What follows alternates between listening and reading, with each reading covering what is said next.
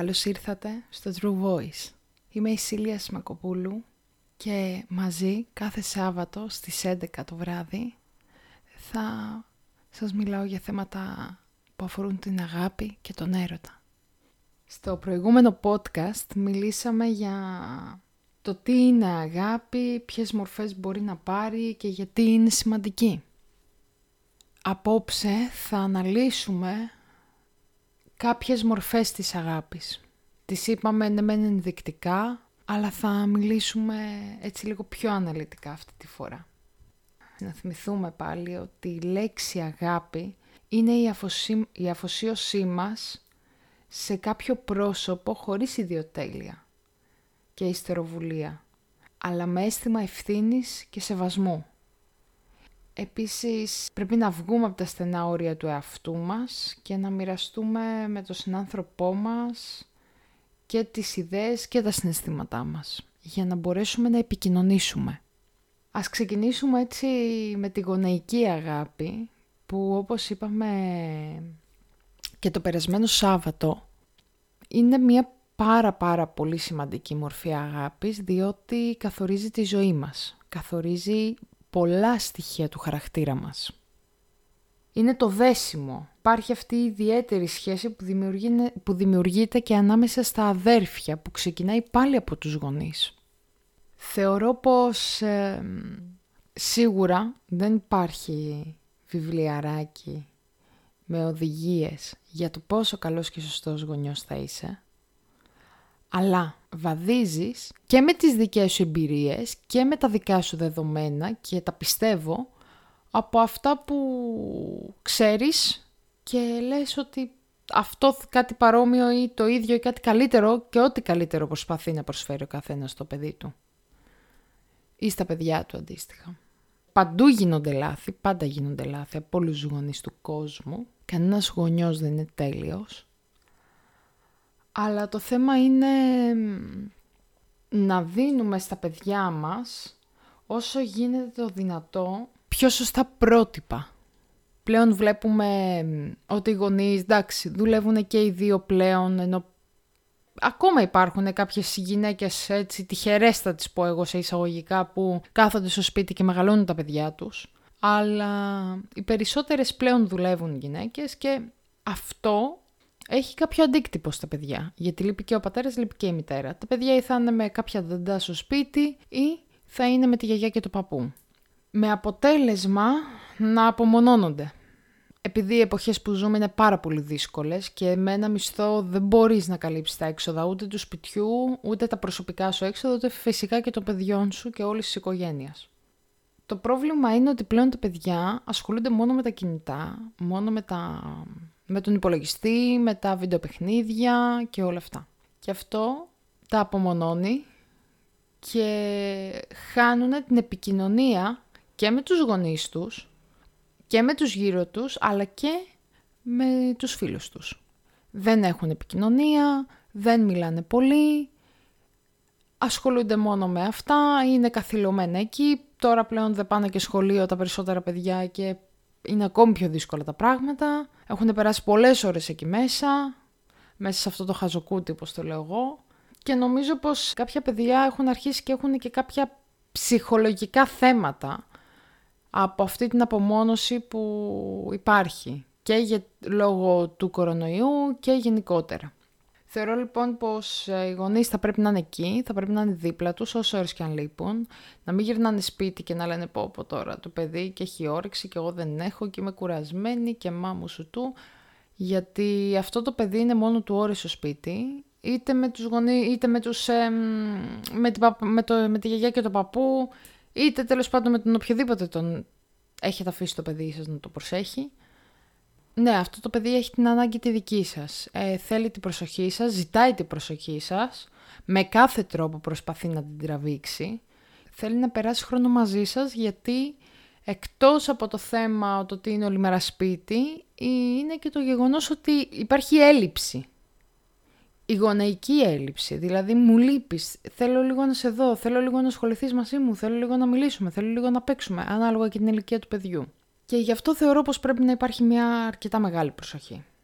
Ύστερα η αδελφική αγάπη είναι το δέσιμο που δημιουργείται σε αυτή την ιδιαίτερη σχέση ανάμεσα στα αδέρφια.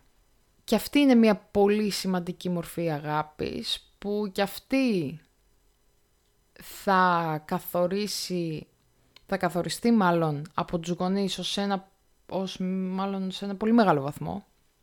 Πολλές φορές βλέπουμε ότι τα αδέρφια π.χ. τσακώνονται, δεν τα πάνε καλά, οι άλλα αδέρφια δεν μιλάνε ή ξέρω εγώ υποβιβάζει ο ένας τον άλλον με διάφορους τρόπους και αυτό δεν είναι ωραίο. Και θα πρέπει οι γονείς να μαθαίνουν στα παιδιά τους τι σημαίνει η λέξη η αδερφός και αδερφή. Και πόσο σημαντική είναι αυτή η σχέση για τη μετέπειτα ζωή τους. Μιλάω πάντα για φυσιολογικά γεγονότα, δεν μιλάω και δεν αναφέρομαι σε καταστάσεις που ε, είναι ακραίες και άσχημες. Έτσι. Για αυτές τις καταστάσεις μιλάω κάθε Παρασκευή στις 8 το βράδυ που αναλύω μορφές βίας και κακοποίησης. Που εκεί, θα, που εκεί τοποθετούμε σε όλα τα επίπεδα. Και επανέρχομαι λέγοντας πως ε, είναι πολύ σημαντικό δέσιμο γιατί κάποια στιγμή και οι γονείς φεύγουν από τη ζωή και όταν μένουν πίσω τα αδέρφια έχουν το ένα το άλλο για να το στηρίξουν ψυχολογικά και γενικότερα στη ζωή. Είναι πολύ όμορφο να έχεις αδέρφια. Εγώ προσωπικά έχω τρία ζωή να έχουν και τα λατρεύω όσο τίποτα. Μετά υπάρχει η ερωτική αγάπη που είναι η επιθυμία να ταυτιστούμε με, έναν άλλο, με ένα άλλο πρόσωπο και να μοιραστούμε μαζί του τη ζωή μας. Θα πρέπει να λάβουμε υπόψη μας ότι η ερωτική αγάπη είναι πολύ σημαντική. Επίσης, θα πρέπει να είμαστε κατασταλαγμένοι σαν άνθρωποι για να μοιραστούμε τη ζωή τη δική μας με έναν άλλον άνθρωπο. Πλέον θεωρώ ότι οι σχέσεις δεν βασίζονται και τόσο στην αλήθεια. Θεωρώ πως ε, οι περισσότερες βασίζονται σε πολλά ανούσια πράγματα, τα οποία μάλλον και γι' αυτό δεν κρατάνε περισσότερες. Την ερωτική αγάπη θα την αναλύσω γενικότερα πάρα πολύ και σε πολλά podcast. Μιλάω για αυτήν πολύ. Κάθε φορά επειδή κανείς μα κανείς δεν ξέρει και δεν μπορείς να πεις ότι γνωρίζω απόλυτα τι θα προσφέρω στον άλλον, τι ποια είναι τα σωστά μάλλον πράγματα που πρέπει να προσφέρω συναισθηματικά και όλα τα σχετικά. Αλλά θεωρώ έτσι πως όσο και να το αναλύσεις θα βρεις πολλές εκδοχές και θα κρατήσεις αυτή που είναι πιο κοντά σε σένα. Έτσι λοιπόν το πρόσωπο που έχουμε δίπλα μας και ειδικά όταν είναι μια πιο σοβαρή σχέση και δεν μιλάμε τώρα για φλερτ για εφήμερα πράγματα και τέτοια, θα πρέπει να υπάρχουν, μάλλον θα πρέπει να υπάρχει σεβασμός, εμπιστοσύνη που θα τη χτίσει σιγά σιγά, έτσι, ανιδιοτέλεια, θα πρέπει να βάλεις και να βάλετε πολύ γερή βάση στη σχέση για να χτίσετε εκεί πάνω τη ζωή σας, τι κοινή. Μετά θα πούμε για την αγάπη προς τον συνάνθρωπο, όπου και αυτή ξεκινάει από το αίσθημα ευθύνης και σεβασμού προς τον άλλον και εκφράζει τη διάθεση να εδρεωθεί η καλοσύνη, η ισότητα, η δικαιοσύνη στον κόσμο.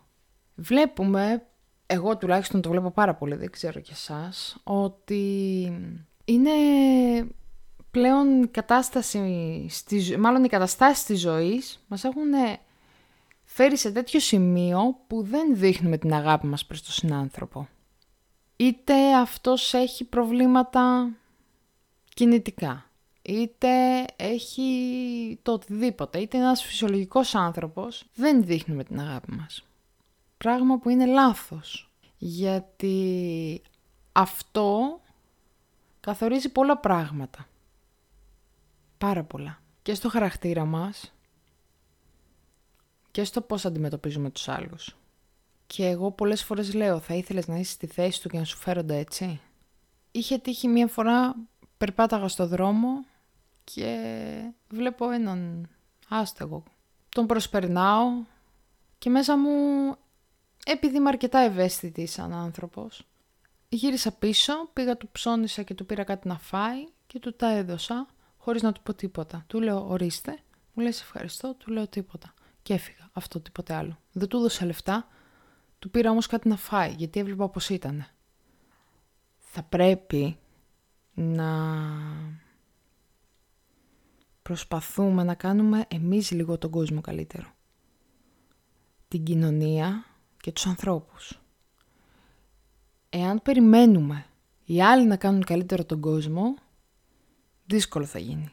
Ας βάλουμε και εμείς το λιθαράκι μας, ας κάνουμε και εμείς την προσπάθειά μας για να μπορέσουμε να αλλάξουμε έστω και λίγο αυτή την κοινωνία. Η αγάπη προς τον εαυτό μας είναι η αγάπη που καταλήγει στον αυτοσεβασμό, έτσι, εκφράζει τον αυτοσεβασμό προς εμάς.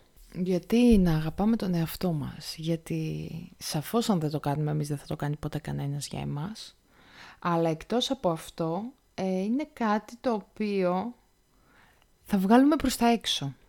Εάν εσύ δεν αγαπάς τον εαυτό σου ή εάν εσύ δεν έχεις αποδεχτεί τον εαυτό σου όπως είναι, γιατί κανείς δεν είναι τέλειος και καμία δεν είναι τέλεια και η κούκλα, η θεά, δεν ξέρω κι εγώ τι. Πάντα υπάρχει κάτι καλύτερο από μας. Εάν εσύ λοιπόν δεν αγαπήσεις τον εαυτό σου με όλα του τα ελαττώματα, αυτό θα, θα βγάλεις προς τα έξω. Και αυτό ταυτόχρονα θα έχει αντίκτυπο σε σένα. Από τους γύρω σου. Και όποια ή όποιος έχει θέματα έτσι με τον εαυτό του, καλό είναι να διαβάζουμε βιβλία αυτοβελτίωσης για να γινόμαστε καλύτεροι. Καλό είναι να μπορέσουμε να ανακτήσουμε τις δυνάμεις μας, να πιστέψουμε στον εαυτό μας, ούτως ώστε να τον αγαπήσουμε περισσότερο, γιατί κατευθείαν θα δείτε αλλαγή μέσα σας και έξω σας. Η αγάπη προς το Θεό. Η αγάπη προς το Θεό είναι ένα μεγάλο πράγμα. Ο καθένας πιστεύει εκεί που πιστεύει και είναι δικαίωμά του και το σέβομαι απόλυτα. Κάποτε, όταν ήμουν μικρή, νευρίαζα όταν κάποιος δεν πίστευε θύμωνα, τσακωνόμουν. Αργότερα κατάλαβα ότι το που πιστεύει ο καθένας είναι δικαίωμά του και δεν το κρίνω σε καμία περίπτωση, το σέβομαι απόλυτα, αλλά όταν θα μιλήσω κι εγώ για κάτι, για εκεί που πιστεύω εγώ, δεν δέχομαι να με κρίνει και να με σχολιάσει κανένας. Όπως εγώ σέβομαι εσένα, μάλλον σέβομαι την άποψή σου και δεν, δεν μιλάω δεν απαντάω σε κάτι που θα μου πεις, που μπορεί να μην συμφωνώ. Είναι δικαίωμά σου να πιστεύεις όπου θες και δικαίωμά μου να πιστεύω όπου θέλω και να μην σχολιάσεις αυτό που λέω. Για το θέμα πίστης, Θεού και όλα τα σχετικά, γιατί έχουν γίνει πολλές παρεξηγήσεις κατά καιρούς και έχουν διαλυθεί πολλές αγάπες και για όλο αυτό το θέμα της θρησκείας και δεν ξέρω τελικά αν πραγματικά θα έπρεπε πολλά πράγματα να έχουν γίνει σε αυτόν τον κόσμο αλλά τέλος πάντων όλα για κάποιο λόγο γίνονται και έχουν χωρίσει τον κόσμο σε πολλά στρατόπεδα με το θέμα των θρησκειών. Πράγμα που δεν είναι καθόλου σωστό και ωραίο. Γιατί έτσι φέρνει τους ανθρώπους τη δυστυχία θα πω εγώ. Ας συνεχίσουμε. Η αγάπη μας προς την πατρίδα. Φυσικά και πρέπει να αγαπάμε τη χώρα μας. Ο κάθε ένας από όποια χώρα κι αν είναι να φροντίζουμε για το καλύτερο, για αυτήν, για τους ανθρώπους της, για όλα. Να μην τρεπόμαστε να πούμε από πού είμαστε. Είμαστε αυτό που είμαστε και είμαστε περήφανοι. Από όποια χώρα κι αν είσαι εσύ που με ακούς. Είσαι αυτό που είσαι και πρέπει να είσαι περήφανος για αυτό που είσαι. Από εκεί που είσαι. Να αγαπάς τη χώρα σου. Να αγαπάς αυτό που δίνει η χώρα σου. Και όχι να ντρέπεσαι να μιλήσεις. Θα πρέπει να έχεις ψηλά το κεφάλι σου. Η αγάπη μετά προς τη φύση. Η αγάπη προς τη φύση, όπως είπα και, στην προηγου... και την προηγου... το προηγούμενο Σάββατο, είναι κάτι το οποίο το έχουμε ξεχάσει πλέον. Περισσότερο, όχι όλοι φυσικά. Και κάτι το οποίο θα πρέπει να θυμόμαστε γιατί αυτό μας δίνει ζωή. Γι' αυτό αναπνέουμε και γι' αυτό υπάρχουμε. Αν κάψουμε όλα τα δάση δεν θα έχουμε οξυγόνο, αν χαθεί όλη η θάλασσα δεν θα έχουμε νερό και πάρα πάρα πολλές άλλες καταστροφές που τις βλέπουμε ότι γίνονται και δεν κάνουμε τίποτα. Έστω για να βοηθήσουμε, όχι να σώσουμε εμείς τον κόσμο, αλλά ακόμη και με αυτή τη μικρή μας τη βοήθεια, ναι, σως, μπορούμε να σώσουμε τον κόσμο μέχρι ένα σημείο. Και έτσι να κινητοποιήσουμε και άλλους ανθρώπους να το κάνουν. Αυτό είναι το σημαντικό. Όλοι είμαστε στο σπίτι και λέμε εντάξει, αφού δεν το κάνει ο άλλος γιατί να το κάνω εγώ; Ξεκίνα και θα ακολουθήσουν κι άλλοι. Μίλα για να σε ακούσουν κι άλλοι. Και θεωρώ πως ε, είναι πολύ σημαντικά πράγματα αυτά για να μπορέσουμε να φτιάξουμε μια πυραμίδα ούτως ώστε, να γίνουν, ούτως ώστε αυτό να μας βοηθήσει να γίνουμε καλύτεροι άνθρωποι βάζοντας στην πυραμίδα αυτή τις βάσεις. Για όλα αυτά που σας είπα παίζει ρόλο πολύ το οικογενειακό περιβάλλον που μεγαλώνει ο καθένας. Γιατί η οικογένεια είναι ένας μικρόκοσμος και αυτά που θα πάρεις από εκεί θα τα βγάλεις και αργότερα προς τα έξω και πολύ μετά και στην οικογένειά σου. Γι' αυτό θα πρέπει να προσέχουμε πάρα πολύ τι κάνουμε. Θα σας θέσω ένα ερώτημα που απασχολεί γενιές και γενιές. Όλοι αναζητάμε το τέλειο, αλλά τελικά πνιγόμαστε σε μια κουταλιά νερό και χάνουμε την ουσία των πραγμάτων. Πολλές φορές ακούω από τους γύρω μου φίλους, γνωστούς, συγγενείς να υποστηρίζουν ότι δεν υπάρχει αγάπη. Και αν τη βρεις θα σου πούν ότι δεν θα κρατήσει και για πολύ. Και εγώ έχω κάτσει πολλές φορές και έχω σκεφτεί τελικά τι ψάχνουμε στη ζωή μας. Τι είναι αυτό που τελικά θέλουμε από, το, από τον απέναντί μας; Είναι αγάπη, είναι εκτιτικότητα, είναι κάτι αληθινό; Ή μήπως ψάχνουμε απλώς κάποιον για να συμβιβαστούμε; Για θέστε κι εσείς αυτά τα ερωτήματα στον εαυτό σας. Είναι πολύ σημαντικά να τα απαντήσει ο καθένας ξεχωριστά με βάση τα δικά του δεδομένα. Ο άνθρωπος που εγκαταλείπει τον εαυτό του δεν είναι τίποτα πια. Όταν δε δύο άνθρωποι παρετούνται και οι δύο παρετούνται από τους εαυτούς τους για να πλησιάσουν ο ένας τον άλλον. Τότε είναι η στιγμή που θα χάσουν τη γη κατά από τα πόδια τους. Γιατί τότε θα πλησιάσουν ο ένας τον άλλον και η συνύπαρξή του θα μετατραπεί σε μια τέρμονη πτώση. Όποιος αγαπά λοιπόν πρέπει να προσπαθεί να φέρεται σαν να έχει φέρει εις πέρας σε ένα πολύ σπουδαίο καθήκον. Πρέπει να περνά πολλή ώρα μοναχός, να εμβαθύνει στον εαυτό του, να συγκεντρώνεται και να συγκρατείται. Πρέπει να το, να το επεξεργάζεται και να το δουλεύει εις βάθος. Και εμείς πάντα θα νιώθουμε τα σφυροκοπήματα των εργαλείων του. Αυτά τα εργαλεία που χρειάζονται ανηλεώς σύμφωνα με τους κανόνες της τέχνης του έρωτα. Έρωτας. Τον έρωτα θα πρέπει να τον παίρνουμε στα σοβαρά. Όταν το διαθέτει κάποιος μέσα του, όταν απλά και μόνο τον διαθέτει, ακόμα και αν δεν ξέρει να τον χρησιμοποιεί, θα μπορέσει να επιδράσει και να ακτινοβουλήσει. Μάλιστα θα τον βοηθήσει να βγει από το καβούκι του και να προχωρήσει. Γι' αυτό και μόνο δεν πρέπει κανείς να χάνει την πίστη του. Αυτό το λέει ο Ρίλκι. Θα πρέπει να πάρουμε τον έρωτα στα σοβαρά. Να τον αντέξουμε και να τον μάθουμε όπως μαθαίνουμε ένα επάγγελμα. Τίποτα δεν μας δίνει μεγαλύτερη ευχαρίστηση από τη δουλειά. Σε κάποιους, όχι σε όλους σαφώς. Και ο έρωτας, επειδή είναι η πιο ακραία μορφή χαράς και ευτυχίας, δεν μπορεί παρά να αποτελεί δουλειά και μάλιστα δουλειά με μόχθο. Έτσι λοιπόν, ο έρωτας είναι ένα συνέστημα με το οποίο εκφράζεται η έλξη, η αγάπη και η αφοσίωση ανάμεσα σε δύο άτομα. Ποια γνωρίσματα συνθέτουν τον έρωτα; Η έντονη επιθυμία που ξεπερνά τη λογική,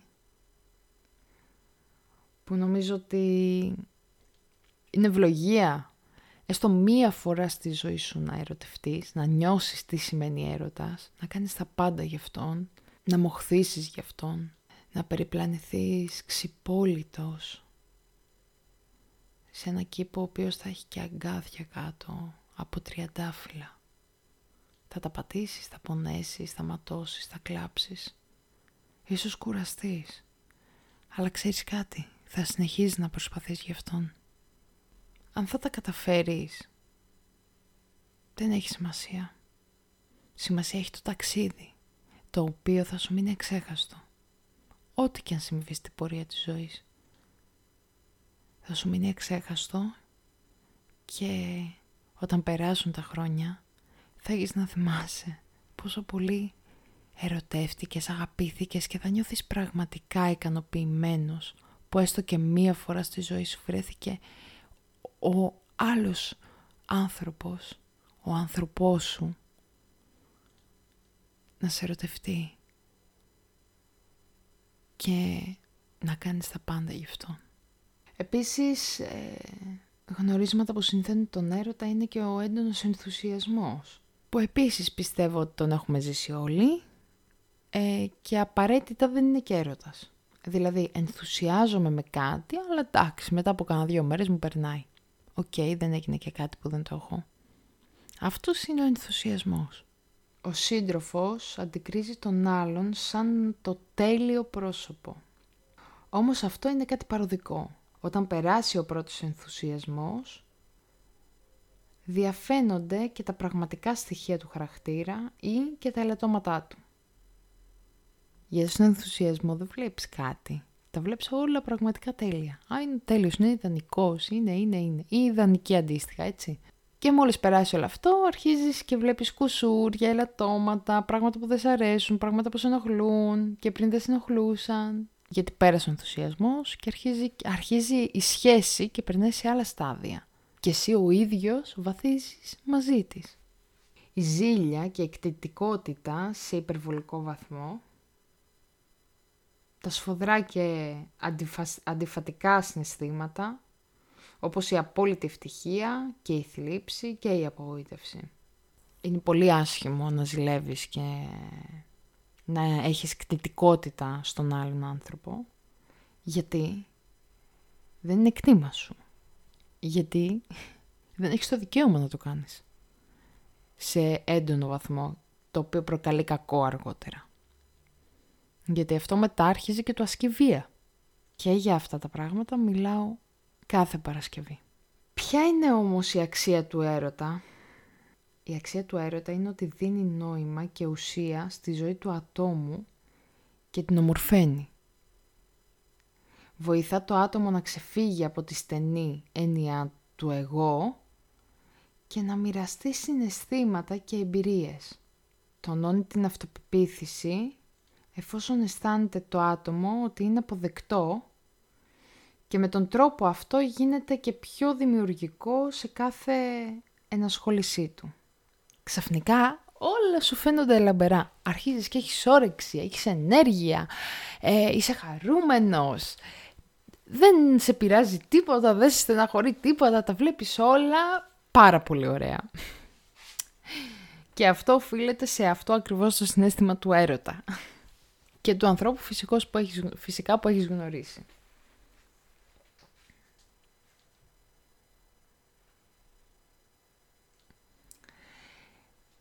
Συσφίγγει τις ανθρώπινες σχέσεις. Αποτελεί πηγή έμπνευσης και για τους καλλιτέχνες.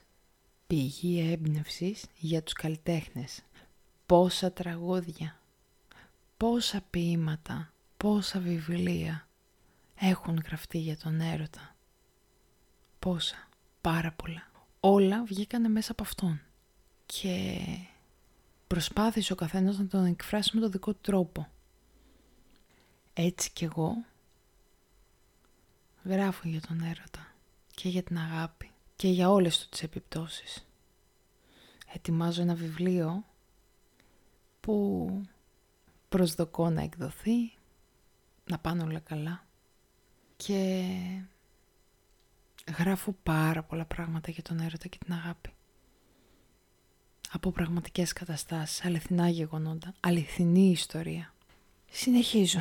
Ιδίως στην εφηβική ηλικία, ο νέος βρίσκεται σε ένα στάδιο αναζήτησης σε σχέση με τη σεξουαλικότητά του και την γνωριμία του με το άλλο φύλλο και προσπαθεί να διαμορφώσει την ταυτότητα και την προσωπικότητά του.